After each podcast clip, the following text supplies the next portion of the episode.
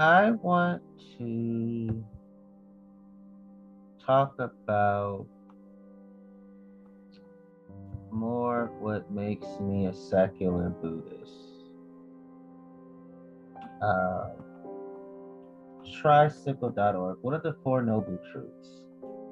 In his 45 year career crisscrossing the Ganges Plain in northern India, the Buddha gave a wealth of profound teachings, but underlying them all were the Four Noble Truths. One, there is suffering. Two, there's a cause of suffering. Three, there is an end to suffering. Four, the way out is the Eightfold Path. The Buddha is said to have realized these fundamental truths on the night of his great awakening, but fearing they were too far removed from ordinary experience for others to understand, he decided to keep them to himself. Legend has, however, that the god Brahma Sahampati intervened, convincing the Buddha he must pass on what he'd learned. So the Buddha tracked down his former meditation companions, the five ascetics, who were residing in the deer park near Benares. In what is known as his first sermon, the Buddha taught them the Four Noble Truths. The ascetics are said to have been enlightened on the spot. The first noble truth, there is suffering. Dukkha in Pali and Sanskrit isn't pessimistic as is often believed, but realistic according to the three Vada Buddhist monk and scholar Walpola Rahula.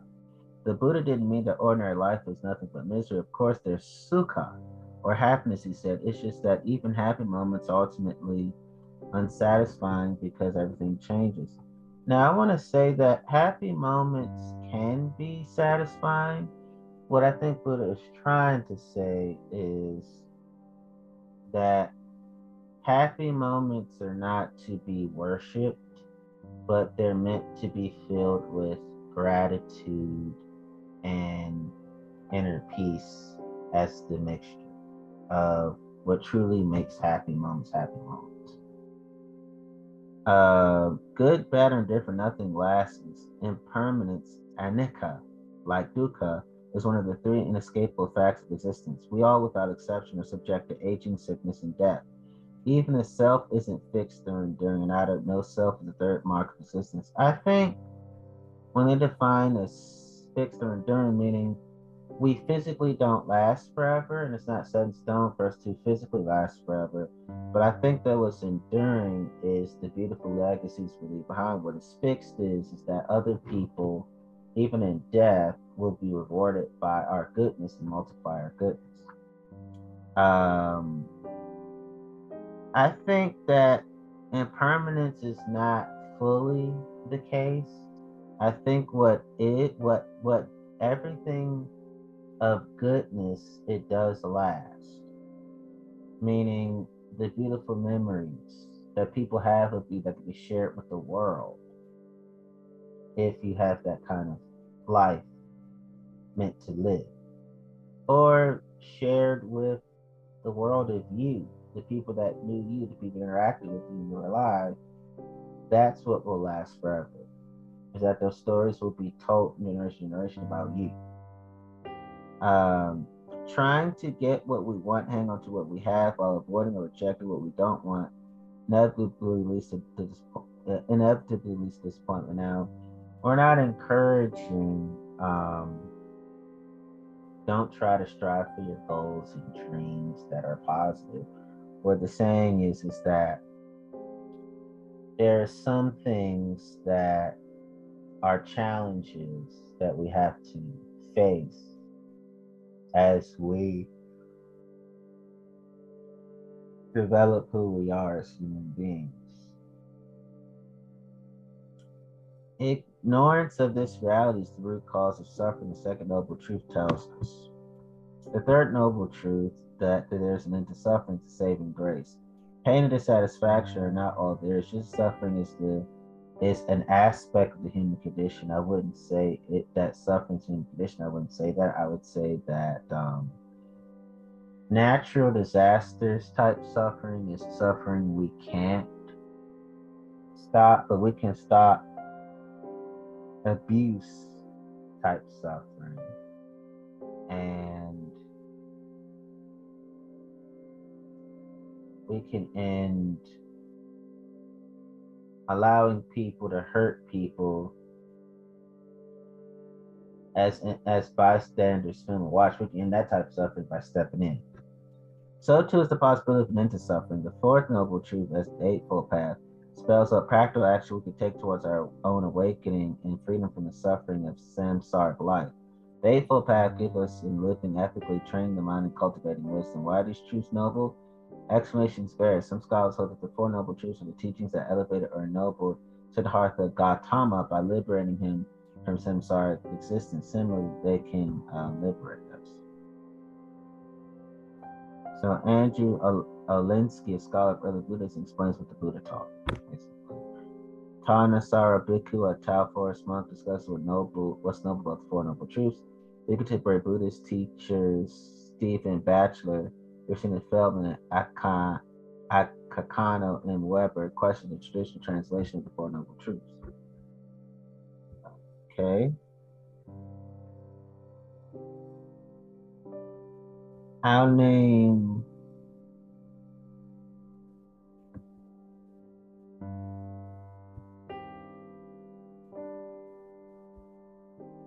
I'll tell you what secular Buddhism means for me. Because I want to focus on more of what I think and less what other people are thinking. Basically, I'm a practitioner of secular Buddhism, sometimes also referred to as agnostic Buddhism, Buddhist agnosticism, agnostic Buddhism, atheistic Buddhism, pragmatic Buddhism, Buddhist atheism, Buddhist secularism. Um, it's a broad term for form Buddhism based on humanist, skeptical, and agnostic values, valuing pragmatism and off naturalism, excluding beliefs of natural or paranormal. So that's the kind of Buddhism that I practice. And secular Buddhism has its roots in modern Buddhist modernism, secular humanism. Uh,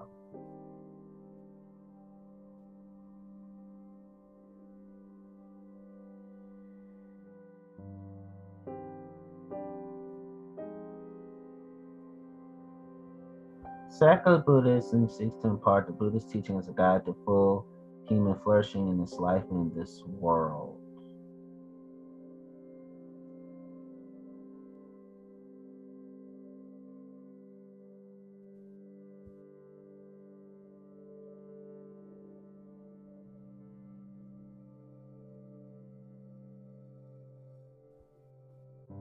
Secular Buddhism emphasizes a praxis. Praxis is the, is the process by which a theory, lesson, or skill is enacted, embodied, or realized. Practice must refer to the act of engaging, applying, exercising, realizing, or practicing ideas. Encouraging an autonomy and equally encompassing every aspect of one's humanity as modeled by the Noble Eightfold Path right view, right intention, right speech, right action, right livelihood, right effort, right mindfulness, and right concentration. Such an approach is open to generating a wide range of responses to specific individual and communal needs, rather than insisting on there being one true way to life, valid for all times and places in quotations. Um,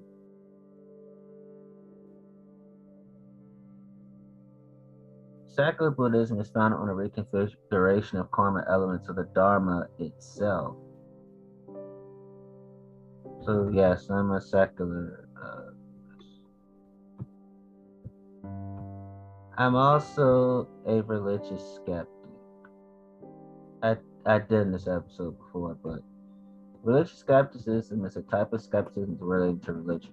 Religious skeptics question religious authority, not necessarily anti-religious, but skeptical of specific or all religious beliefs slash or practices. Um, the kind of anti-religion I am, I am a, I am, I am of the opposition to tribalistic religion. I am of the opposition to transactional religion. I am the type of anti religion that is in opposition to human rights violating religion. That's what my being anti-religion means. In that, in those contexts, I am against um, unlawful religion, the kind of religion that that is okay with um, disrespecting law enforcement. I am of the opposition to cultic religion, religion that encourages cults. So that's what being anti-religion means for me in only those contexts. But I am skeptical of specific or all religious beliefs and practices. I would say I'm skeptical of all religious beliefs and all religious practices. Um, because my religious skepticism is based on my humane concern for human rights violations of all kinds. And that's what bothers me.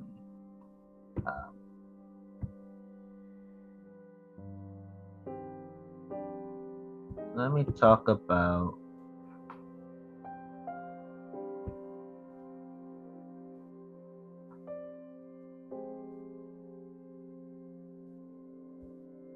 more of what I think.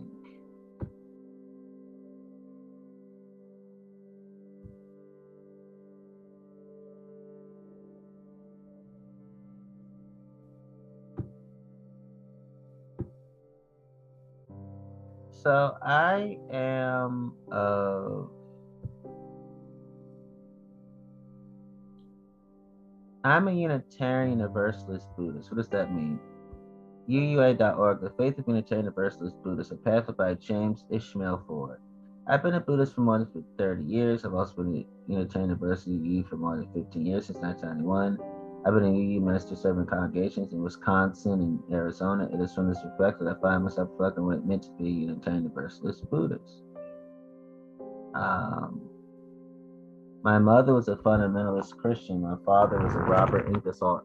My father a Robert Ingersoll atheist. This, I see that perhaps I was destined to become a Unitarian Universalist, or maybe an atheist, or maybe a Buddhist.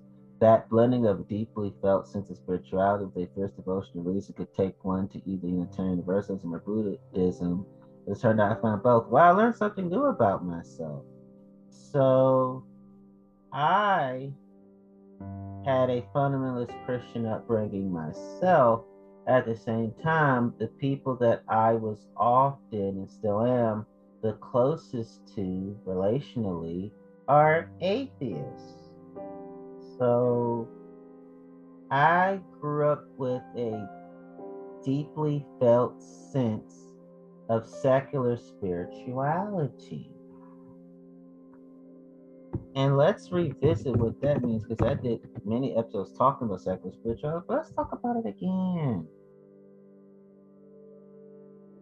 Secular spirituality is adherence to a spiritual philosophy without adherence to a religion. Secular spirituality emphasizes the personal growth and inner peace of the individual rather than a relationship with the um,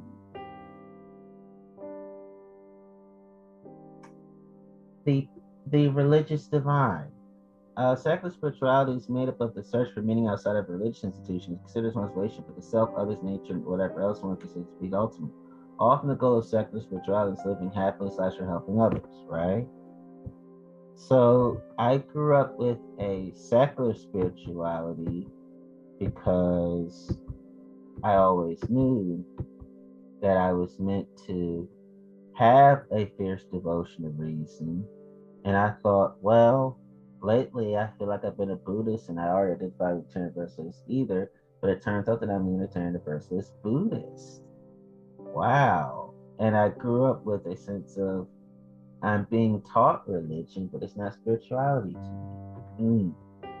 Then he says, I remember a time not long after I left the Buddhist monastery, monastery that, that has been my home for several years. I needed a new spiritual home where I would not be asked to deny my previous experiences, but where I could process those years of intensive monastic training from where I could go forward in new directions. I deeply relate to that.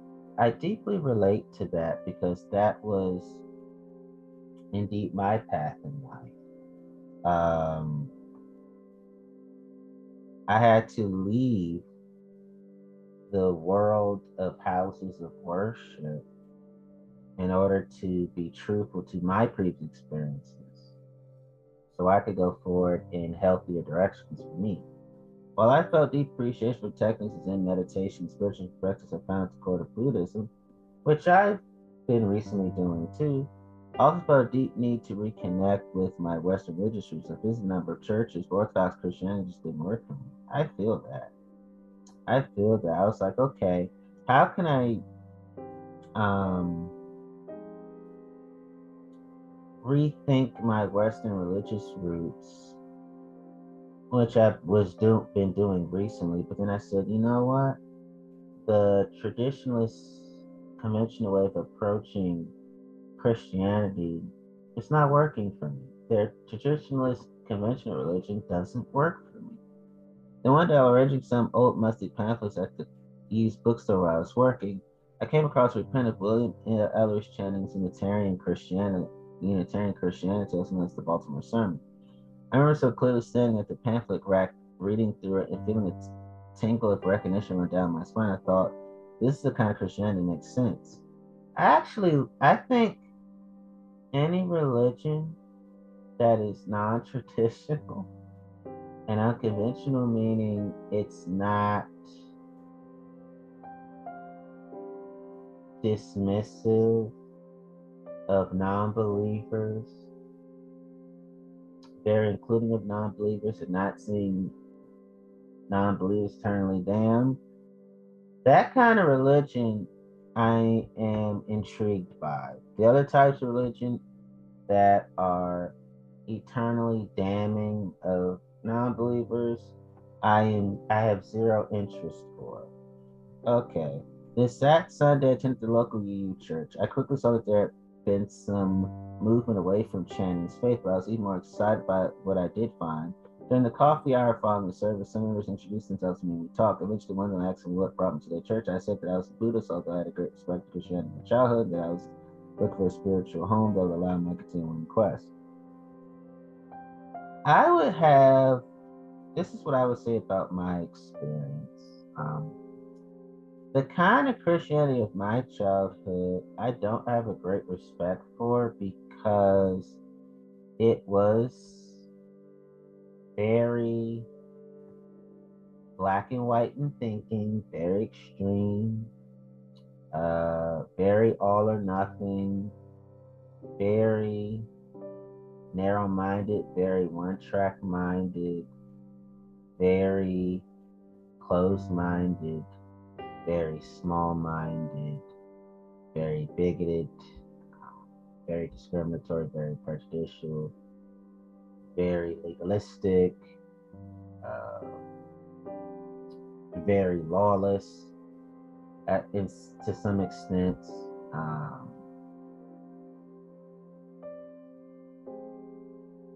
very judgmental, very hypocritical, very self righteous, very holier than thou. So that's why I abandoned religious Christianity. Now, I was asked what I meant by Buddhism. I briefly outlined my belief that the human condition has been marked by disease, dissatisfaction, and angst. There's some fundamental sadness in the human condition. I would say the human condition is ultimately marked by uh, wholeness, oneness, and completeness.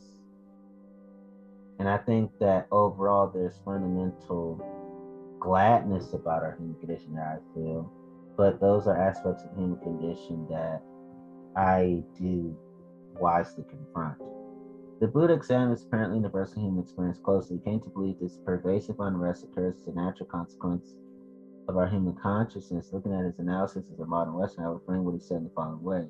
We seem to have emerged as animals that could divide the world with our minds, perhaps the ability to distinguish between not me and me. Perhaps it's even more fundamental that the on and off of our firing brain synapses. However, it comes about this dualism is the source of human creativity and has made us the dominant species on this planet. But this way of engaging the world also has a side effect. We fall in love with the world that is created by our own perceptions. We desperately want the world to be complete, permanent, and real, but as we observe, our grasping after permanency for our loved ones, for ourselves, is doomed. The universe and everything, including you and me, are in flux, and what each of us perceives as me is actually a composite of many consequences.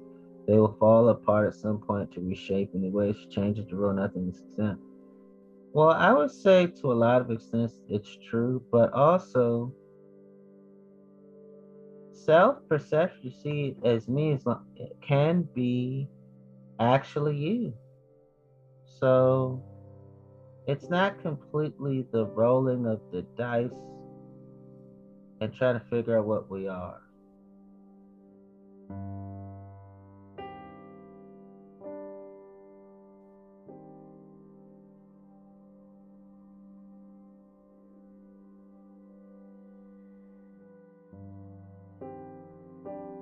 I would say for myself,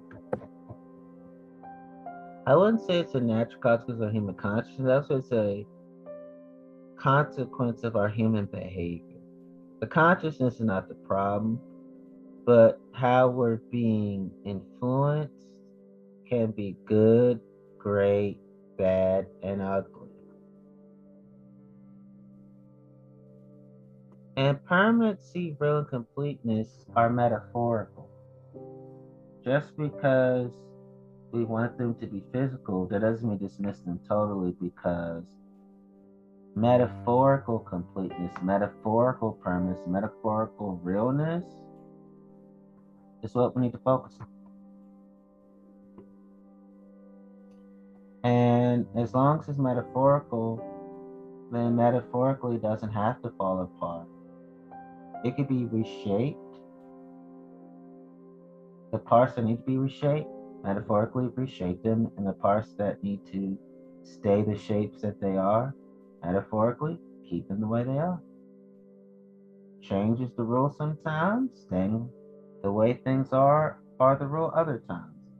Nothing's exempt. I would say what's exempt is keep the goodness going, flowing, more importantly, growing. The Buddha asserted that kind of Buddha that as we cling to what is passing as if it is permanent, we find the pervasive anguish, angst, the terrible sadness that seems to live within our human hearts. But there's good news. We don't have to suffer this way. The Buddha outlined a middle way to insight and peace. Essentially, this middle way has three parts meditation, morality, and wisdom. Meditation is a spiritual technology wherein we closely examine without judgment everything, every thought, every emotion as it rises and falls. Morality is a way of harmony in the universe among our fellow creatures. Fellow beings is a much kinder way to put it. Wisdom is what emerges out of this practice of presence and harmony. I spoke to those yogis one years ago. One said, except for meditation, what you described sounds like a Unitarian Universalist perspective, and suggests that Unitarian Universalists might even might be even better at seeking ways to live in harmony than Buddhists, especially when they manifest this quest as a concern for social justice. Hmm, I keep learning more about myself as I keep reading. My new friends went on to say that the Buddhists would find similar perspectives in all the currents of contemporary Unitarian Universalism particularly in religious humanism, but there also seems to be commonality between liberal Buddhism I described and liberal Christianity, Judaism, and earth-centered faith embraced by NWUs. Wow, I keep learning me. No, over the years I've come to believe they were right. Man, it feels good to learn more about me. This blending of Buddhism with Unitarian Universalism began with 19th century transcendentalists. I'm actually a transcendentalist. I'm a transcendentalist. I'm a cultural creative. I'm a spiritual progressive. I'm a secular progressive. I'm a spiritual leftist. I'm a secular leftist. Um, I practice some aspects of Zen Buddhism and Zen meditation. I'm a new thought person. I'm a new age person. I'm a sacred activist. I'm a sacred advocate. When I say sacred, I'm meaning what's important also meaning completely lacking religiosity. Here we go. Such as Ralph Earl Waldo Emerson, and Henry David Thoreau. Unitarian Elizabeth Palmer Peabody translated the first Buddhist text in English, so I'm a Unitarian and Muslim Universalist. Buddhist reflection about the nature of the world have contained in Unitarian Universalism have become especially dynamic in recent years. Uh, Western Buddhism of many different schools are now seeking ways to, to integrate the experiences of East and West, are discovering the Universalism, are discovering the Universalism as a true home. Recently, Buddhists have been integrated into this great Western tradition as a rich variation of our liberal religious themes. Certainly, we even Buddhists have family treasures, possibly most important offering in Unitarian Universalism is religious education for our, for our children. When we say religious, we're not talking about the typical meaning. We're talking about, hey, there are, if you would like to live these ways, there are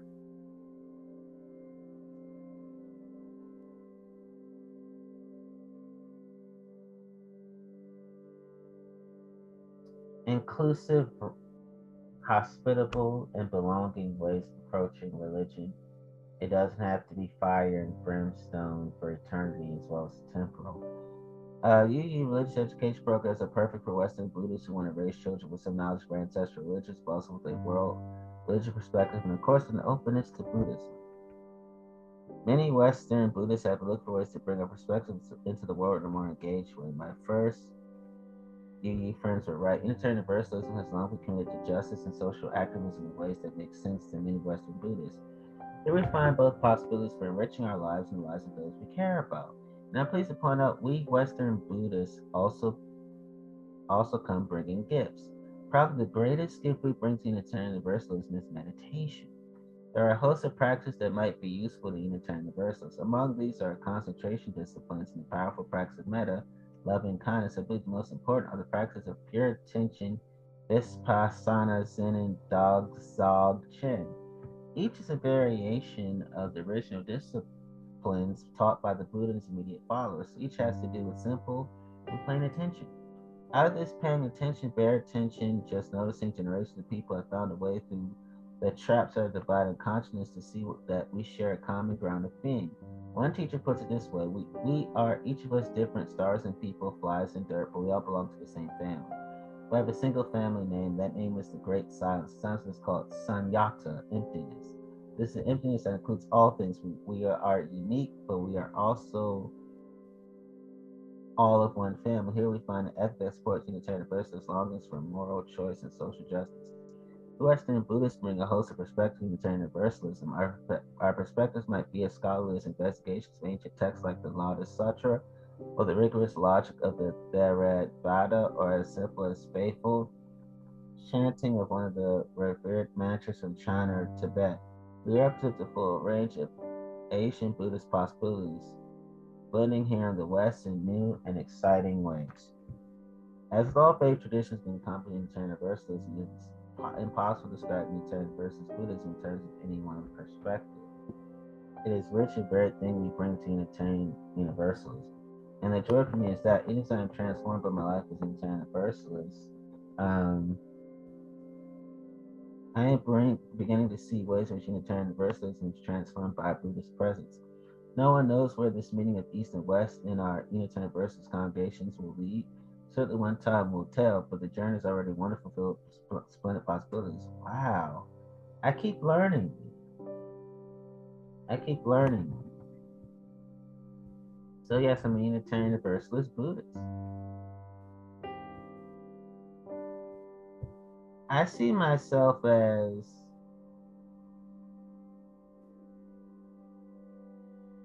okay when it comes to Christian Unitarian Universalism, I do believe that this God is too big to be contained in one person, one book, one tradition, or one time in history. To a UU person like myself who has a Christ consciousness, that means no religiosity. We're all decent people, and that's all we focus on. And we're especially decent toward those who don't think like us, live like us, and live like and love like us. All right. I would say that the non-religious Jesus is an inspiration, and the non-religious teachings are profound.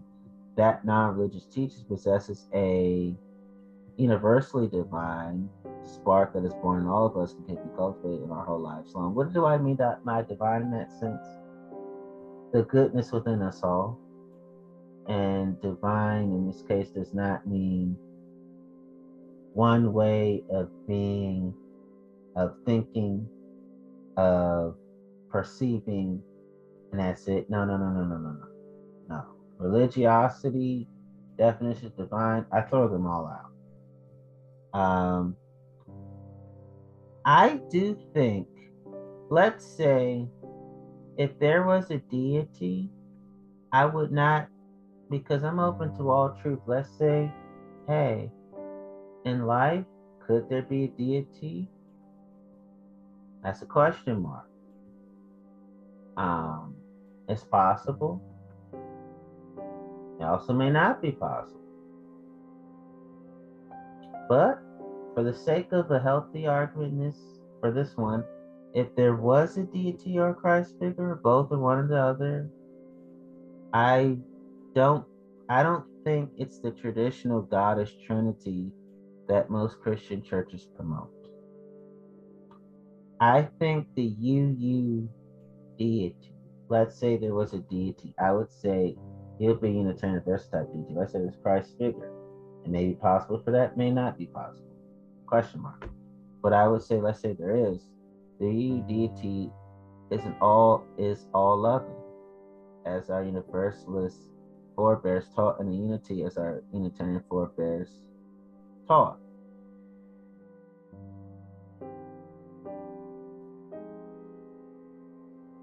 That's how I. Um,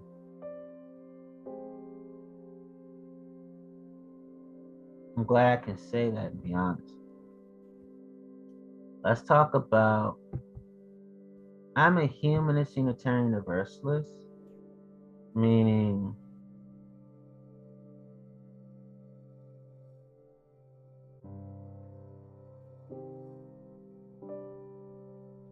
I find, as a humanist, I find a home in Universalism. I identify as secular, uh, questioning supernatural frameworks for creating meaning or morality. I put my um, convictions in the force of love or the spirit of life. I find that important ex- existing material world with reverence for the intricate web of interdependence and interrelationship that defines life on earth. When I say spirit of life, I'm talking about or the force of love. For me, both means the core and the center of being heart centered and being heartfelt. Something that's in us all.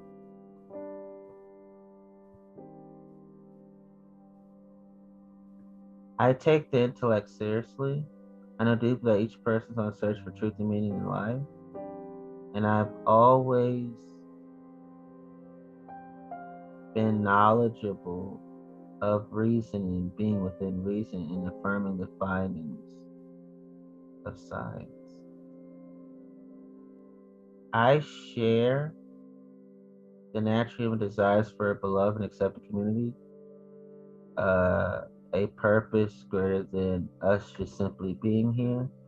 Rituals and practices that resonate with our common humanity and shared mortality that are about honoring sound mindedness and opportunities to work with other tough minded, warm hearted people to do good in the world, to help one another attain the greatest possible fulfillment in life. So that would definitely be me.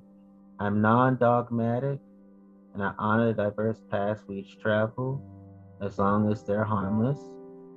We celebrate, support, challenge one another as we continue on these journeys. That is very true. Some humans should return universals. Um,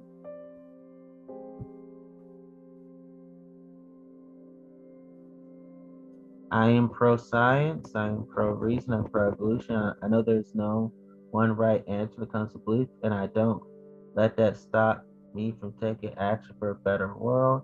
I build a community that welcomes us all in our wholeness, cherishes our doubts, invites our ongoing search for truth. Uh, I think that life's goodness are made manifest to us not just in the not just in um, not just in how we treat each other well, but in the simple pleasures of the everyday as well. I think that life's goodness are available to everyone, not just those who can recite a certain catechism. I think that human beings are responsible for the future, that history is in the hands of us, people, and we can't leave it to um,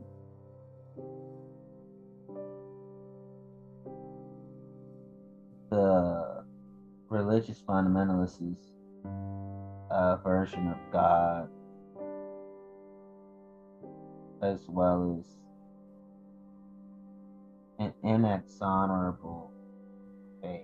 So, inexorable. Impossible to stop or prevent.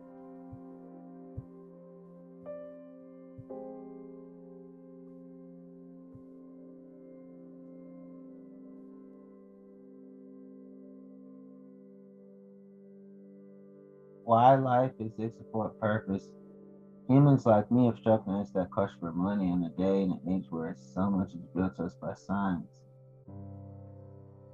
God conscious man may not be part of our, you know, of people's lives, depending on who they are.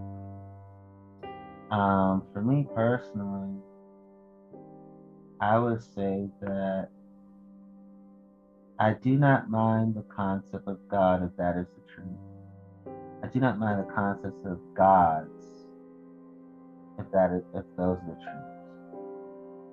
I do not mind the concept of Christ or Christ figures as long as it's not about I'm rescuing you and dealing with you because you're bad.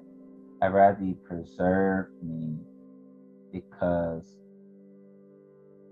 I have goodness potentiality that I'm I should be loved because there's no logical reason not to love. Right? Yeah, so I would say for me, I do not know the religious definitions of God or God's Christ Christ figures because it's all about being exclusionary.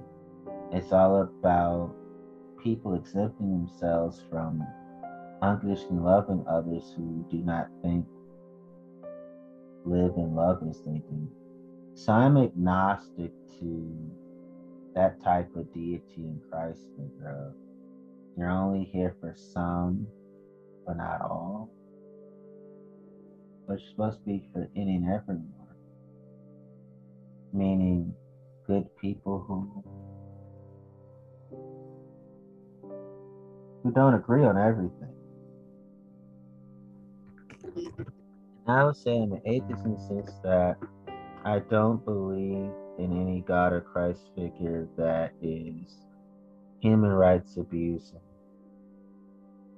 Um, I'm agnostic to deities or Christ figures that are human rights abusing.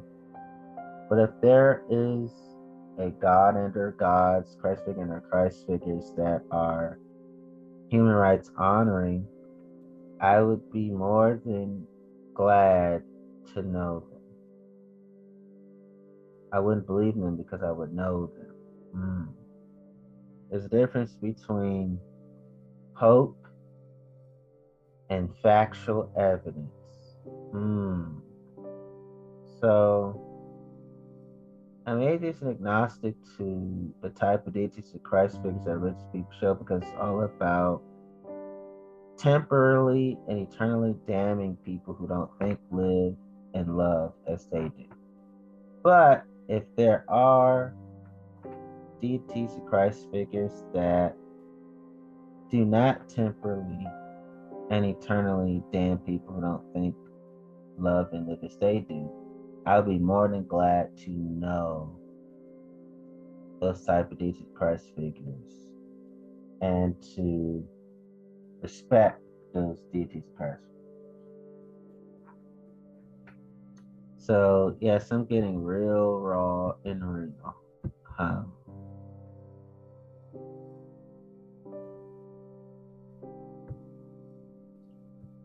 So now you have a better understanding of what it means for me to rethink theism.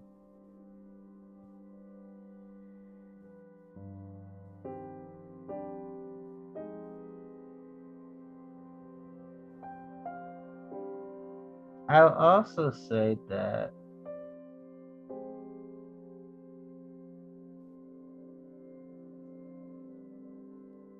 I'm a person of agnosticism is the assertion that a coherent definition of quote unquote God must be put forward before the question of existence of God could be meaningfully discussed. If the chosen definition is not coherent, that is not empirically testable, the agnosticals and non cognitivists view that um, the existence of a tribalistic God is meaningless. Agnostic would say, I don't know what you mean you say God exists. The term agnosticism, agnosticism is coined by Raphael, Reformed Jewish rabbi Sharon Winish noted that A.J. Ayer, Theodore Drange, other philosophers that see agnosticism as if atheism, agnosticism on the grounds of atheism, agnosticism do, still do accept God exists as a meaningful proposition which can be judged to be false atheism, still in conclusion agnosticism. Well, I wouldn't say that about agnosticism when it comes to accepting God exists because that type of God means bloodshed and life being overall horrible if you're not same as me. So atheism is real and agnosticism is conclusive. I just want to say that. Um, so I'm of agnosticism. Um,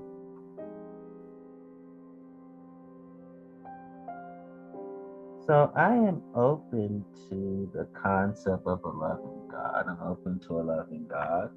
I'm open to the concept of loving gods. I'm open to the concept of loving Christ figures. I'm open to the concept of a loving deity, loving deities. I'm open to those concepts. If those are the truths, I'll accept them. But all the deities I've seen so far, the Christ figures seen so far, are in our arch nemesis of human rights, and I go, no,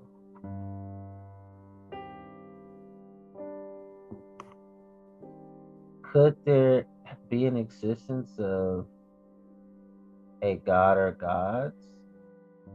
Could be. Um, do I gladly confess my uncertainty with humility? Of course. Do I want to be able to become closer to the deity, deities, Christ, Christ figures? It would be nice if those are the truths. I don't. I no longer despair of ever fully comprehending with what it is of which I am convicted of. Terms of my outlooks, my outlooks, my ways of seeing and thinking. Um, do I claim to know the existence of tribalistic God, tribalistic gods? No. I do not claim to know.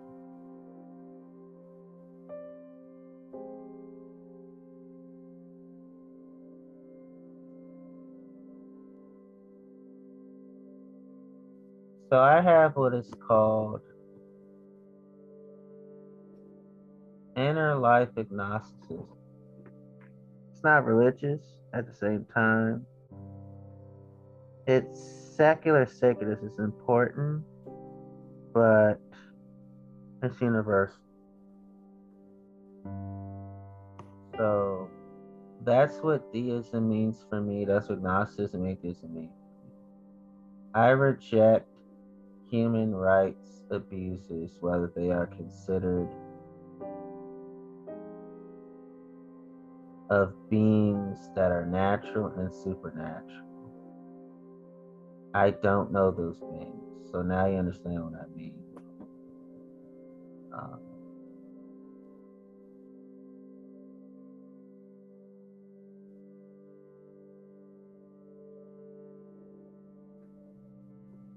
Also, I'm a person who, you know,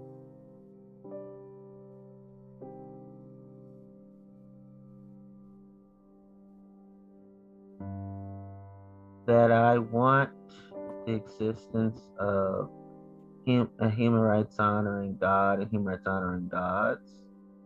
If that is the truth, I want the truth. I need the truth. That's the truth. And I'm then I'm I'm ready to to go in that direction. I hope more evidence and evidence overall is available.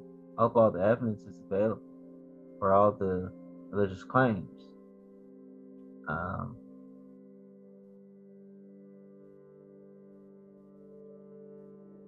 I think the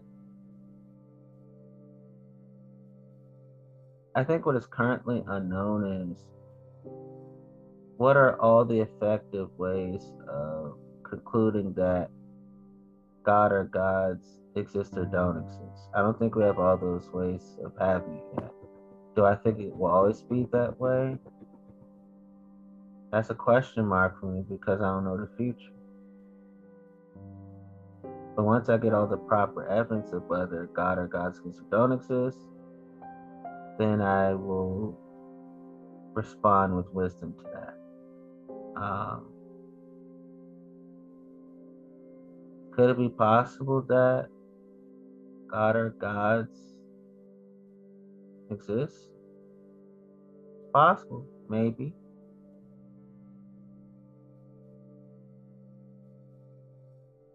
I say maybe, and it's possible because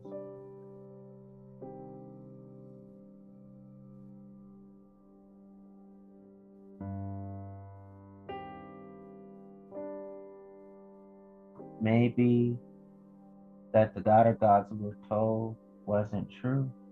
Maybe the God of gods we were told actually doesn't give us sin consciousness. But there's a God of the Bible that sin consciousness is rampant. So that type of God I don't know, don't want to believe in, but the type of God or gods, I don't mind knowing if that is the truth. They won't have you believe that you were born to cause problems to any deity in Christ. We're gonna that for certain. Well, do I think that the existence of God or gods is necessarily unknowable? It may stay that way. It may not. That's a question mark.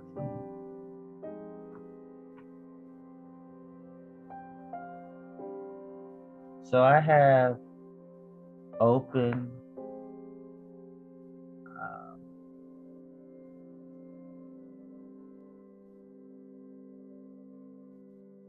I have an openness to all truths, all wisdoms, all facts, all evidences, all meaningful knowledge,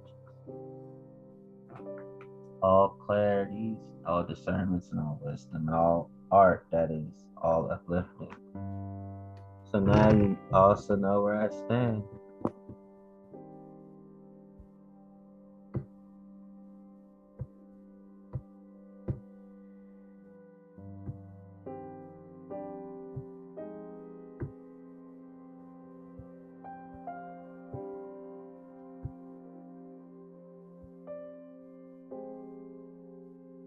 Go. What is the Eightfold Path? The Buddha began and ended his teaching period with a discussion on the Eightfold Path, guidelines for living ethically, training the mind, cultivating wisdom that brings an end to the cause of suffering. He spoke of the path in his spoke he spoke of the path in his first sermon immediately after his awakening. The last teaching gave on his deathbed 45 years later. The Eightfold Path is the fourth noble truth that way to awakening. The Buddha is often described as a great physician or healer, and the Eightfold Path, also called the Noble Eightfold Path, noble because following it can make us better people like the Buddha, can be viewed as his prescription for relief. Suffering is a disease, and the eight steps are a course of treatment that can lead us to health and well being. We avoid the extremes of self indulgence on the one hand and total self denial on the other. For this reason, the Buddha called the eight the path, the middle way. The eight steps are one, right view, two, right intention, three, right speech, four, right action, five, right livelihood, six, right effort, seven, right mindfulness, eight, right concentration. The path begins with right view, also called right understanding. We need to see clearly where we are headed before we begin. Right intention means the resolve to follow this path. Right speech, right action to what we say and do, to not harm other people ourselves with our words and behavior. Right livelihood means how we live day to day, make sure our habits and our work don't cause harm to ourselves and others. Right effort refers to focusing our energy on the task at hand. Right mindfulness means awareness of the mind and body with discernment. With mindfulness, we might pause to consider whether we are, what we're doing is harmful to ourselves or others. Finally, right concentration refers to dedicated practice, whether it's meditation or chanting. In other words, once we have directed our minds and lives toward awakening, we can proceed. Though the Eightfold Path is always listed in this order, it's not strictly sequential and does not need to be followed only in this order. The eight steps could be divided into three areas for training ethical conduct, sila, concentration, samadhi, and wisdom, prajna. Right speech, right action, right livelihood concern ethical conduct. Right effort, right mindfulness, and right concentration relates to the practice of concentration. Right view and right intention are related to development of wisdom. The Eightfold Path may not always be easy to follow, but we make the effort because we believe it will lead us out of suffering.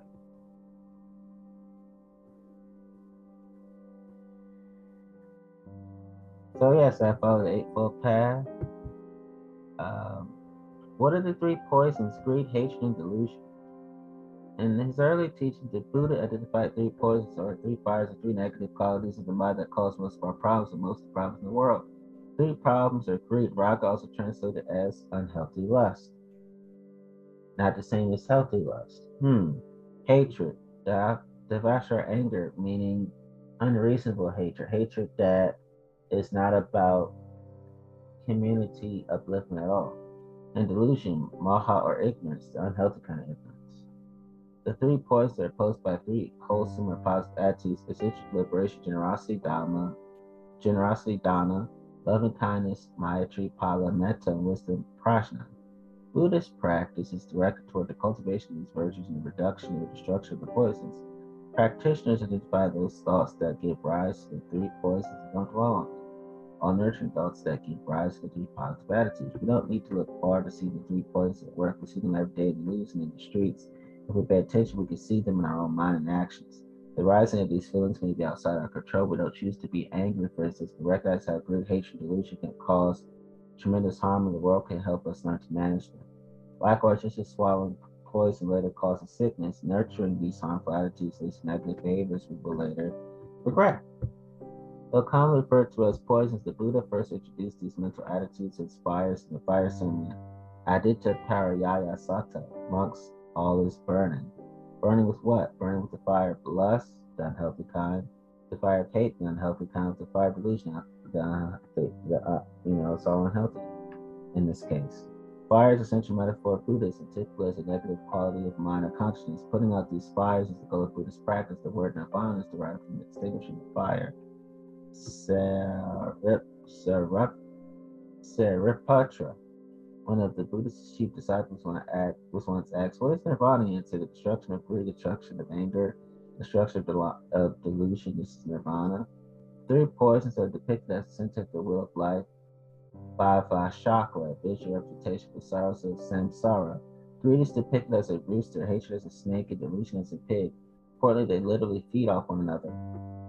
Each animal consuming the tail end of the other in a vicious cycle of delusion.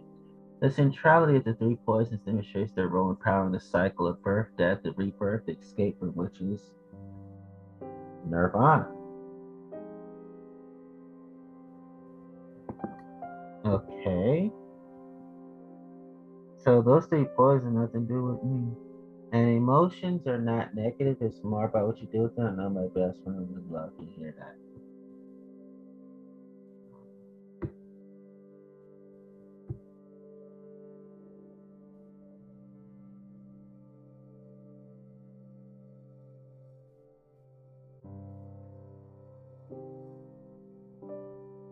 Ultimately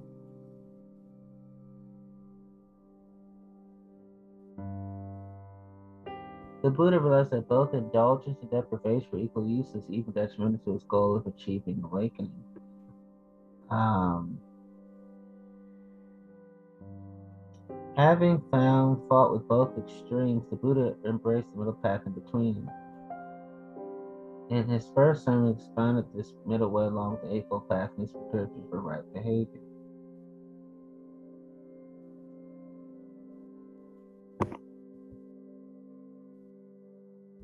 The Buddha began his first speech by telling his listeners to take the middle way, the middle path between extreme asceticism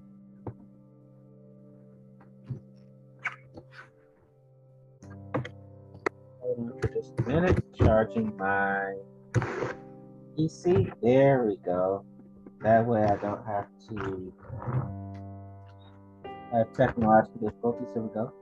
The Buddha began his first teaching by retelling his listeners to take the middle way, the middle path between extreme asceticism on one hand and sensual indulgence on the other. This exhortation to moderation underlies much of Buddhist thought through the centuries and across traditions. Um, here's the story. The Buddhist time was a period of great religious upheaval and experimentation, wandering renunciates from various sects, SECTS, seeking spiritual fulfillment, and freedom from the suffering of life became the common sight on the Gangetic plain. Before he was known as the Buddha or awakened one, he was a Siddhartha Gautama, a wealthy noble and living luxury. But later he left his home, renounced a lifestyle, embraced the other extremes, ascetic, practicing modifying austerities. Statues you know, that's why he was saying, okay, Statues depicting this period of the Buddha's life show an emaciated figure with all his ribs as he sits meditating and said he survived three grams of rice a day. Those two extremes are bad. That's what he was talking about.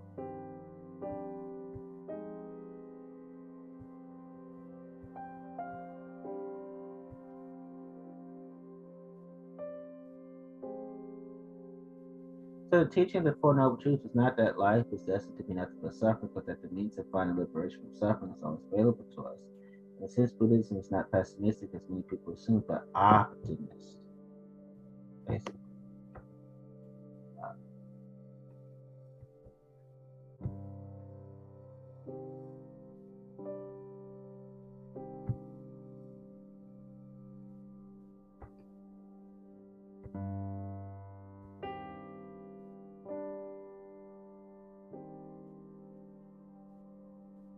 Secular Buddhism supports a culture of awareness, encouraging availability, teaching, and practice. Buddhism supports a culture of development, in pers- incorporating personal growth with, inter- with interpersonal growth to improve social interaction in society.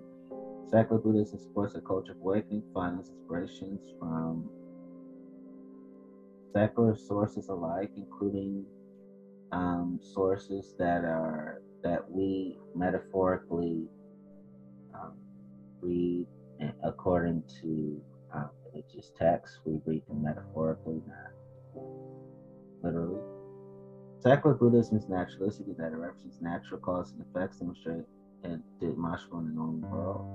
We don't mind um, the evidence of supernatural miracles if you're able to find them and have them and they're all legitimate, which in terms of, you know, adding more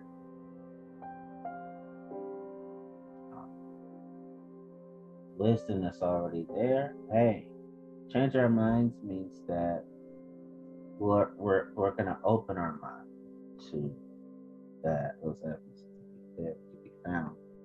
Secular Buddhism is form independent, naked, flexible for integration to daily life in a variety of cultural contexts. Secular Buddhism is inclusive, fostering learning and practicing across culture and traditional Secular Buddhism, in a sense, community of practitioners is integral to the positive development of society. Secular Buddhism, in a sense, one of truth as an accurate empirical description of the experience of living as a methodology of understanding social behavior development. So basically um, who we are.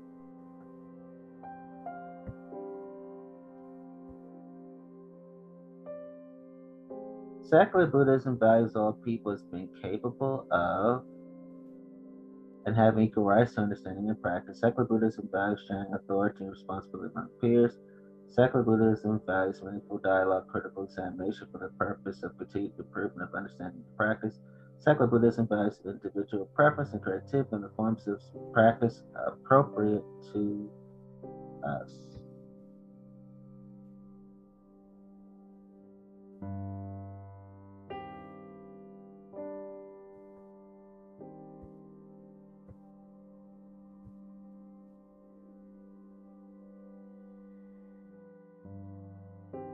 No one person, no one religion can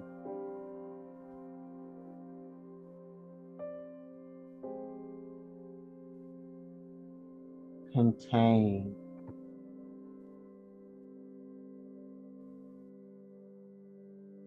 all religious truths. Now, let me say that. I said it wrong. No one person, no one religion can say that they are the possessors of all truths because no one is. I am for the inherent wealth, worth, and dignity of every person. I am for justice, equity, compassion, and relations.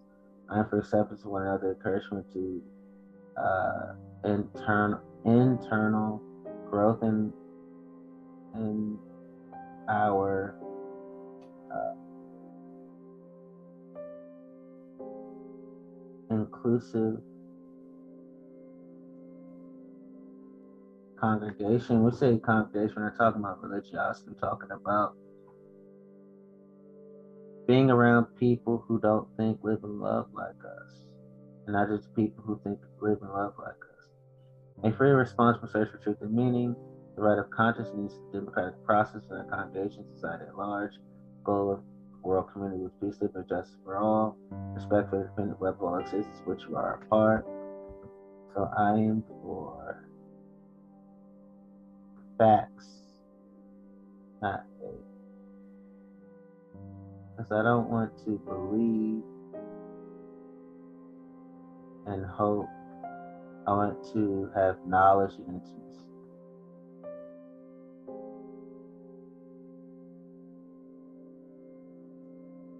I'm for humanist teachings and consciousness to heed the guidance of reason and the results of science and one against idolatry, the mind and spirit.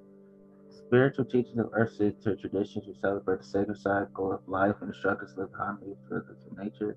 Sacred for me means again no religiosity means important. Direct experience of the transcending mystery and wonder from all cultures, which moves us to renew of the spirit and openness to the forces which create and uphold life. Words and deeds of prophetic people. I say prophetic, talk about people who are willing to um, speak what is real, what is genuine, and they're transparent in empathetic ways. Words and deeds, and when I say prophetic, there's no religiosity behind it. Words and deeds of prophetic people which challenge us to confront powers and structures of evil with justice, compassion, and transforming power of. I would say wisdom from all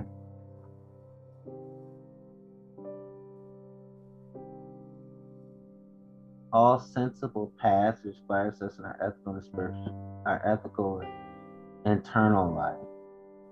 So I get wisdom from the world's religions by interpreting the world's religions metaphorically, not literally.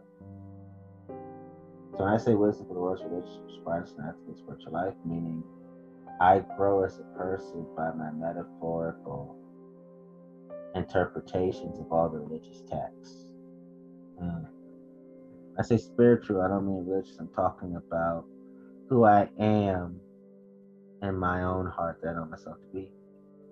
And it says Jewish and Christian teachings supposed to respond to God's love, love neighbors ourselves. This is what, how I interpret that. Let's, if there is a human rights honoring um, force or forces out there,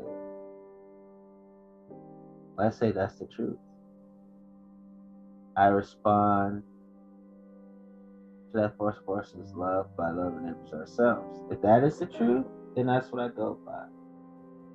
Jewish Christian teaching calls us to God's love, love neighbor themselves, also interpret as uh, I would look at those things as making sure that otherism and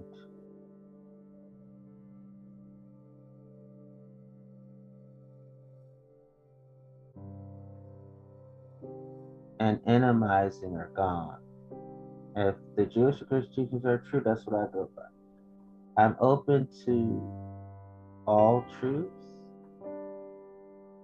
being true, and I'm open to what we've been taught as truth being all disproven too. I'm open to both.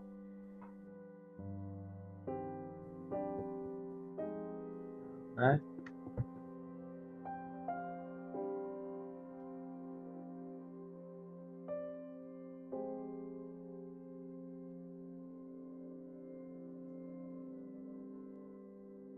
As a seeker, I recognize that we're privileged to be free to have resources to pursue life beyond mere survival, to continue the search for truth, meaning, exist beyond bonds of dogma and oppression, to wrestle freely with truth, meaning as we evolve. In my life, the democratic process requires, uh, for me,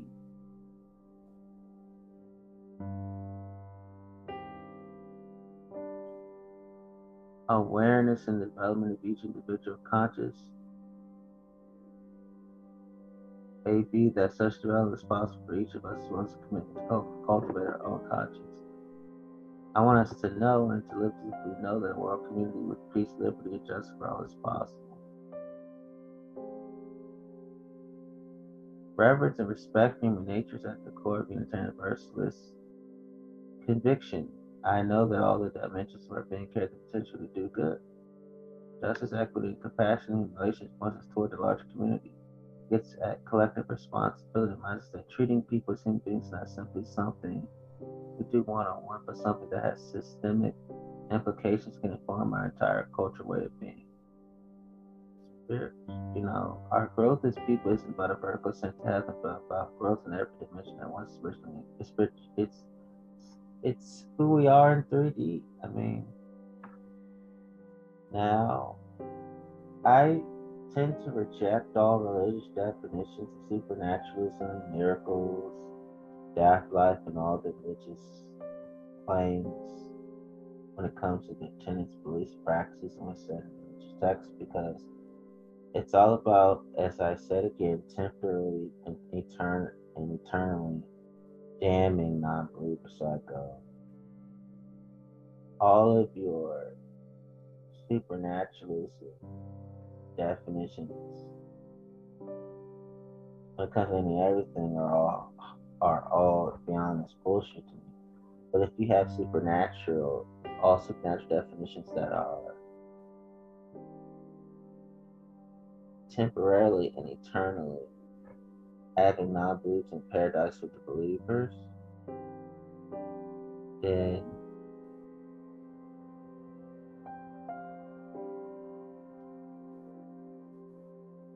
I would be open to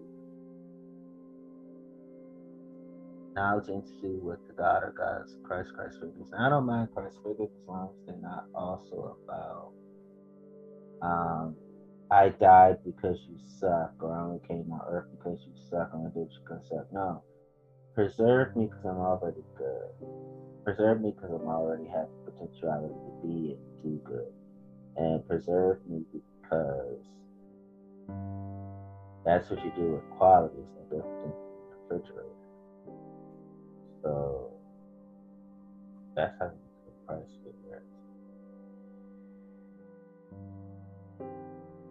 preservation. We all have to preserve what's good about us. So if there is a Christ figure, there may have been one, may not have been one. The Christ figures may have been them, may not have been Christ figures. There may have been deities, may have not been deities. There may be deities, may not be. You know what I mean? But overall, I would say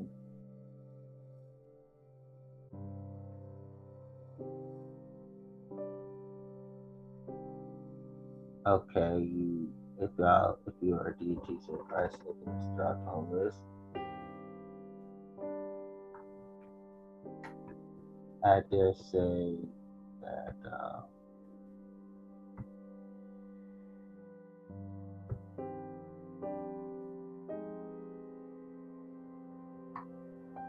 if all of your supernaturalism definition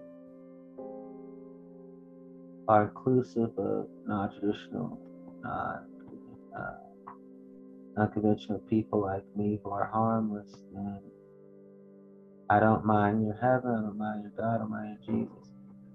I think the term Christ figure for me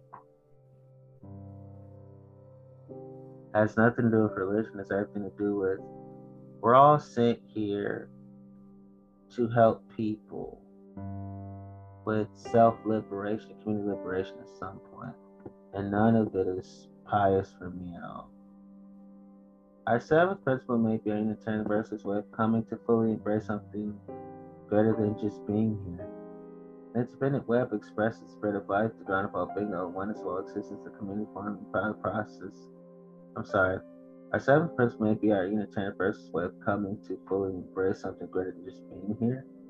The interdependent web expresses the spirit of life, the ground of all being, the oneness of all existence, the community forming power, the process of life, the greatest force.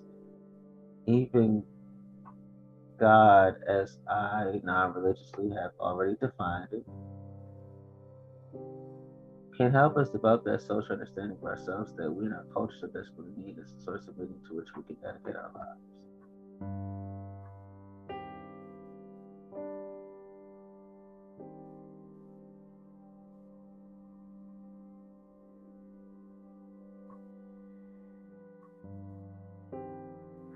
Yeah.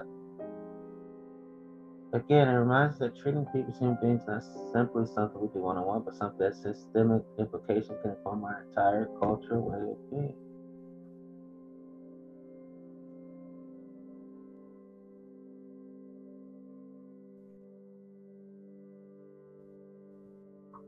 Like the seven principles of Unitarian Universalists the corresponding principles of humanists continue to be the ground on which we walk and work together. As we noted in the brochure, Unitarian, are you Unitarian Universalists, you may also be humanists. As paper indicates, many people are, we could be a Unitarian Universalist and humanists when we stand together on the same side in support of our shared common values. We are more than first cousins, we're siblings. So, I'm Unitarian Universalist humanist as well.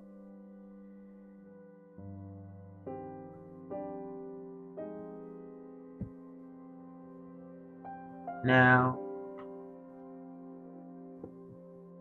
so far I'm really doing well expre- I've been feeling.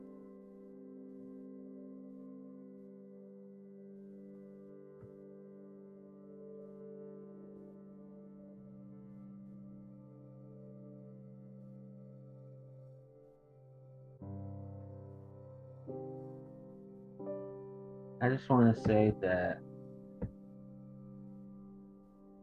my inter- my secular interpretation of Jesus means that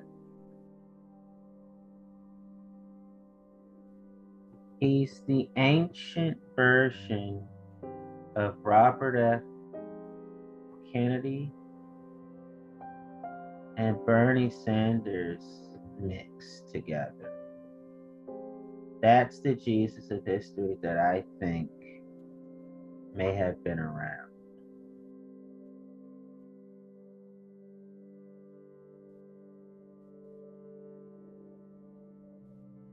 I don't think that the Jesus that has been painted according to media depictions are truly accurate of that said Jesus.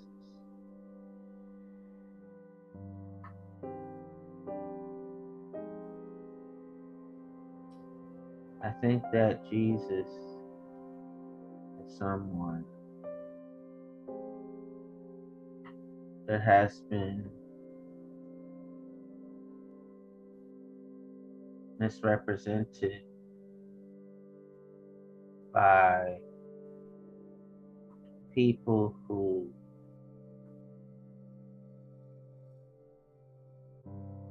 like to weaponize Jesus against people that don't that don't call themselves Jesus followers.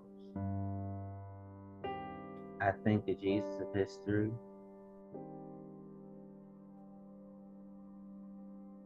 was a mixture between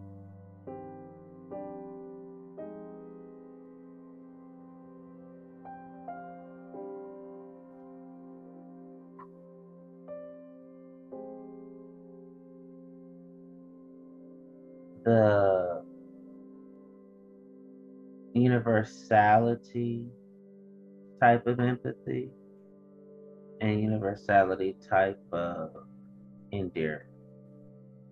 I think Jesus' history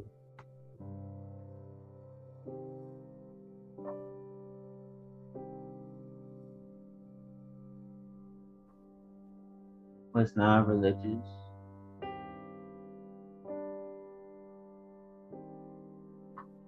In the sense that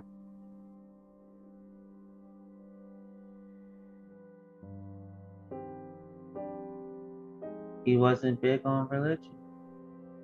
Was big on having a neighborly heart. I don't think the Bible writers got Jesus correct because it's easy to attribute to Jesus, even in the form of his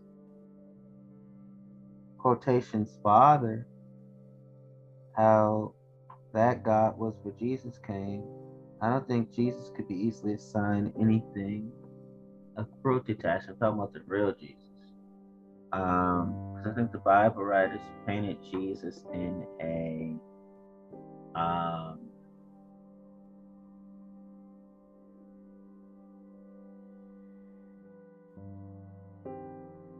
in a my way or the highway type way, and that's not the real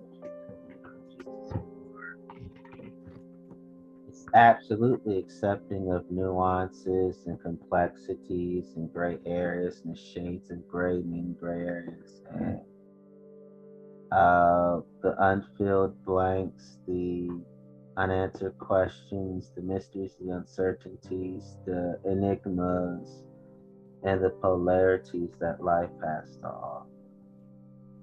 So that type of Jesus is the Jesus that I appreciate. And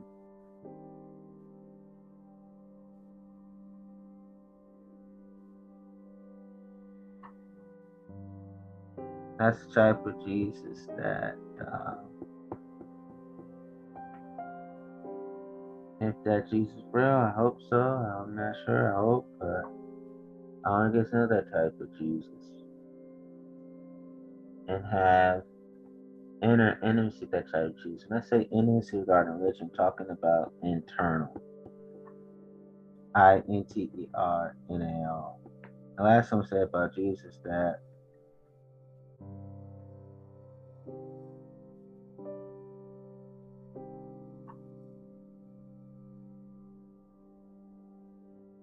I'm willing to do life together with someone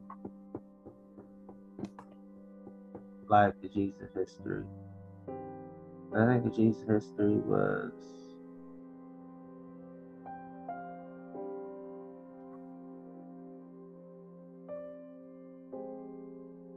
he wasn't super obsessed with being seen as divine or apocalyptic or sage philosopher. I think he was so big on being seen as a person who doesn't shun the least of these away.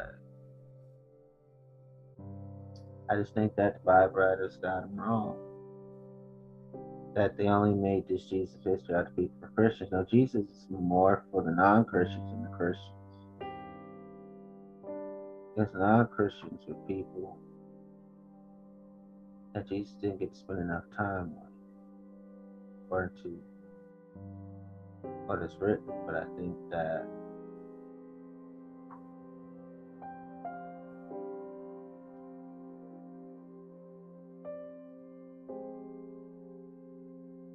I think that I'm better off in the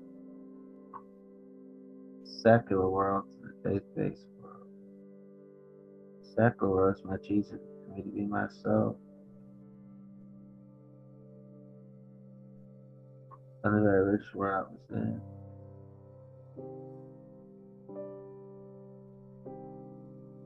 It was rough for me to be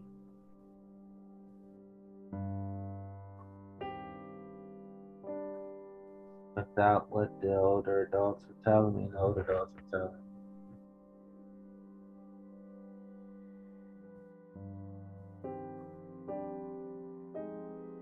I think that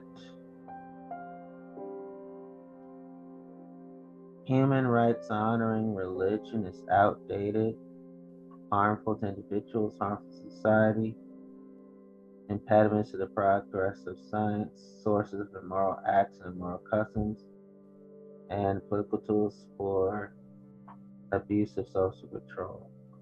When I say human rights honor religion, I'm talking about the type of religions that are about being compassionless instead of being compassionate. Plus, I hate that traditional religion okays honor killings, stoning, bigoted views against children, gay people, trans people, queer people, supportive of racism, supportive of misogyny, supportive of uh, devaluing the lives of animals, being anti-science, anti-research, anti-thinking for yourself, anti-critical thinking, anti-studying,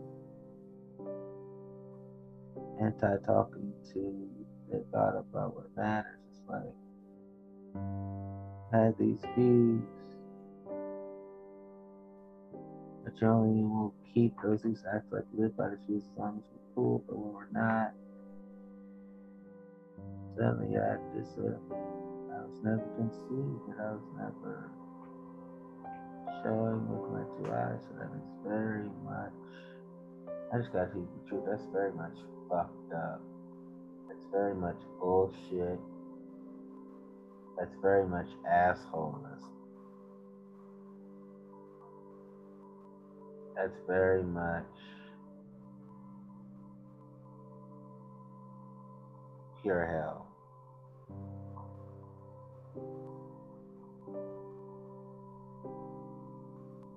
Now that is absolutely true.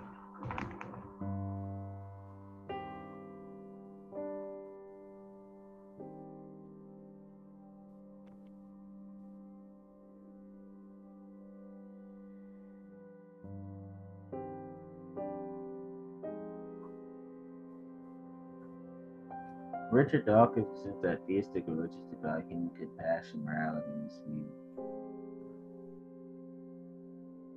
The Bible contains an injunction against following one's conscience over scripture positive actions are supposed to originate not from compassion, but the fear of punishment. Albert Einstein said that no religious basis is needed on order to display behavior. Hmm. Let me telling it, hmm, I love the points they're making because those are my same concerns too.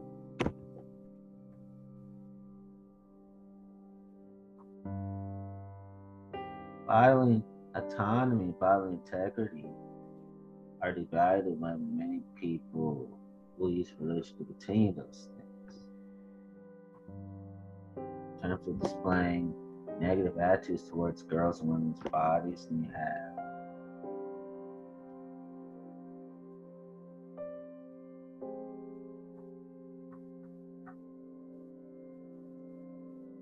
Most fundamentalist Mormon sects within the Latter day Saints movement rejected the church's 1978 decision to allow black men to hold the priesthood in accordance with its view.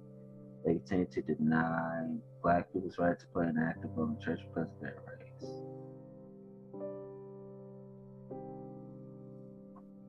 Due to these beliefs, in the spring 2005 intelligence report, the Southern Poverty also added, to the, added the Fundamentalist Church of Jesus Christ of Latter-day Saints to its hate group listing because the church's teaching on race, which includes strong condemnation of interracial relationships.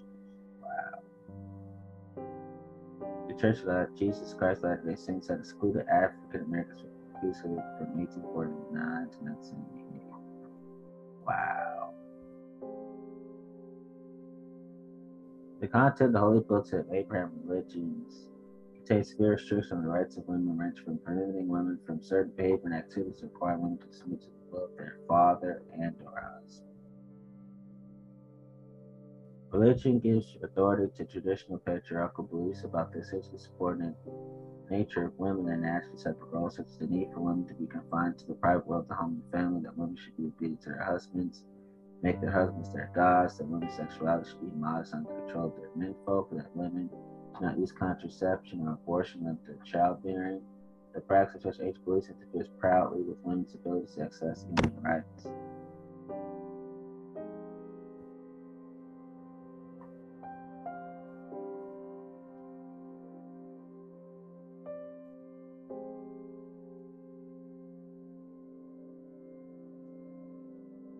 A detailed study in 1978 found 140 instances of deaths of children due to religion-based medical neglect. Most of these cases involve Christian parents who held medical care and relied on prayer to cure the child's disease. So some have criticized the effects of adherence to dangerous practices such as self-denial and altruistic suicide. One well-known in Western countries Honor killings are now extremely rare occurrence, while they still occur in other parts of the world. Honor killing occurs when a person is killed by their family for bringing dishonor and shame upon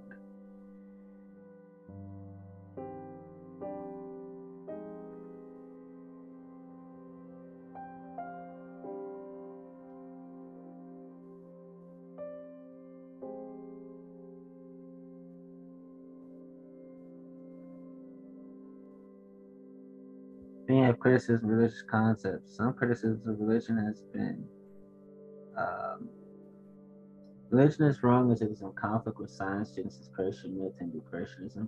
Revelations conflict internally, discrepancies in the Bible among the four Gospels Testament. Jerusalem syndrome. Jerusalem has loaned its name to a unique psychological phenomenon where Jewish and Christian individuals who develop obsessive religious themed ideas of religion, sometimes believing themselves to be Jesus Christ when not properly feel compelled to travel to Jerusalem.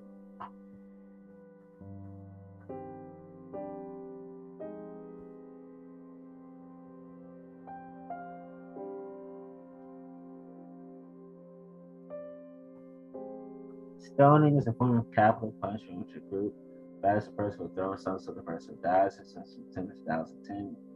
Stoning is a punishment that is included in the laws of some countries. That is included in the laws of some countries, including Saudi Arabia, Sudan, Yemen, United Arab Emirates, and some states in Nigeria as punishment for Sina al Mohinsna, adultery of married persons. While stoning may not be codified in laws of Afghanistan and Somalia, both countries have seen several incidents of stoning to death.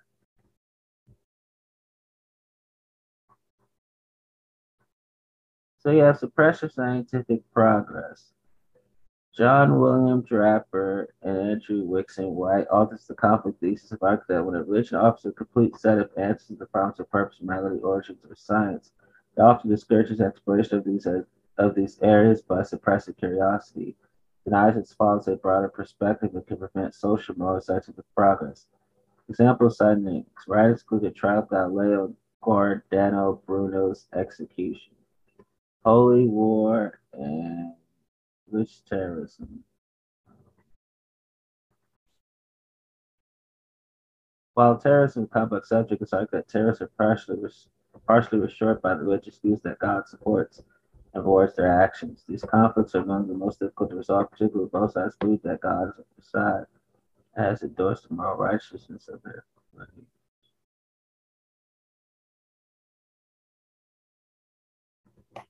For example, Steven Weinberg states that it takes religion to make good people do evil. Bertrand Russell, Richard Dawkins cite religiously inspired or justified violence, resistance to social change, resistance to social justice, attacks on science, repression of girls and women, and repression of gender and sexual diversity, and uh, and just focus against gender and sex diversity too.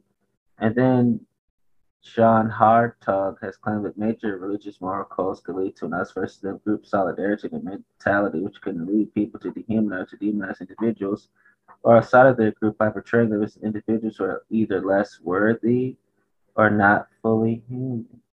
This results the results of the attitude can vary from mild discrimination to outright genocide.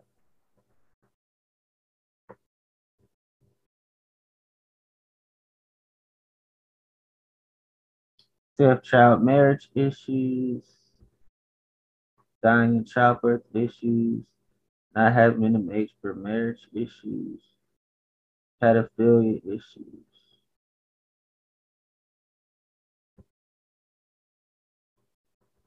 Homosexuality and transgenderism are unambiguously condemned in Abrahamic religions with prohibition and execution of those who engage in male homosexual activity, as well as transgenderism, are found in the Old Testament, the Bible, and the Quran. Um, Homosexuals and transgenders are also condemned in the New Testament several times without obligatory punishment.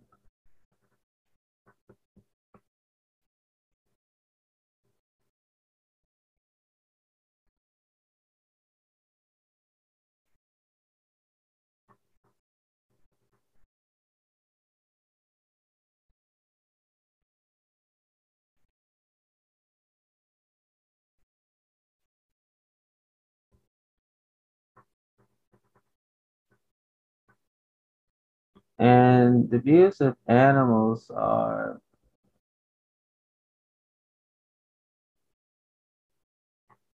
not specifically laid out in religious texts, so they never take a stand against animal cruelty, animal abuse, which is sad and frightening.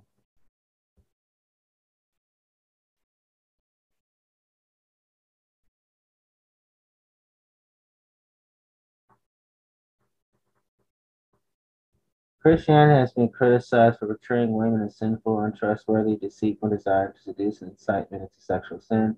Catherine Roach argues that Christianity is misogynistic, that the dread of female seduction can be found in St. Paul's epistles. K.K. Ruthven argues that the legacy of Christian misogyny was consolidated by the so-called fathers of the church like Tur- Tertullian, who thought a woman was only the gateway of the devil, but also a temple built over a sewer. Uh, Jack Collett argues that the concept of fall of man is misogynistic as myth that blames women for the ills and sufferings of mankind. That's why women are misogynistically called temptresses. In the Middle Ages and the early modern period, Christian religious figures were involved in witch trials, which were generally held in order to punish a certain. I'm sorry, the Middle Ages and the early modern period, Christian religious figures were involved in witch trials, which were generally held in order to punish a certain for independent women that Schmidt why since witchcraft was often not evidence or activists, and you have the unnecessary harmful female, female genital mutilation problem, with the when the purposes range from deprivation of sexual with when the purposes range from deprivation of sexual satisfaction, discourage adultery, ensuring virginity to their husbands, or generating appearance of virginity.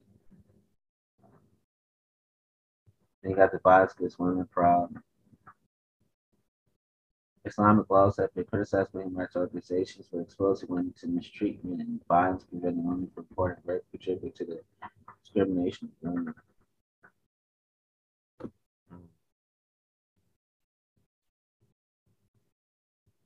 And religion all over the place with animal rights. You got these ritual slaughters, cruelty to animals. Best, I think it's largely in part by the distrust of snakes that was attributed to the Genesis story. So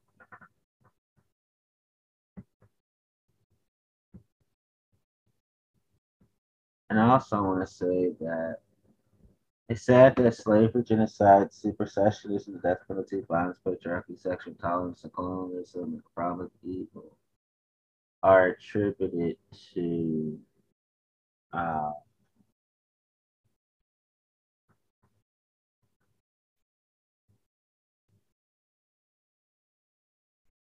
I attribute it to people who are spineless, meaning people use these things without logic.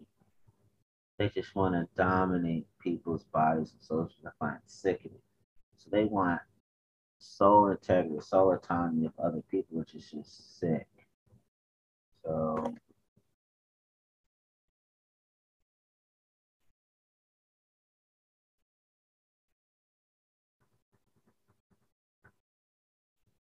now you fully understand all of my views on religion.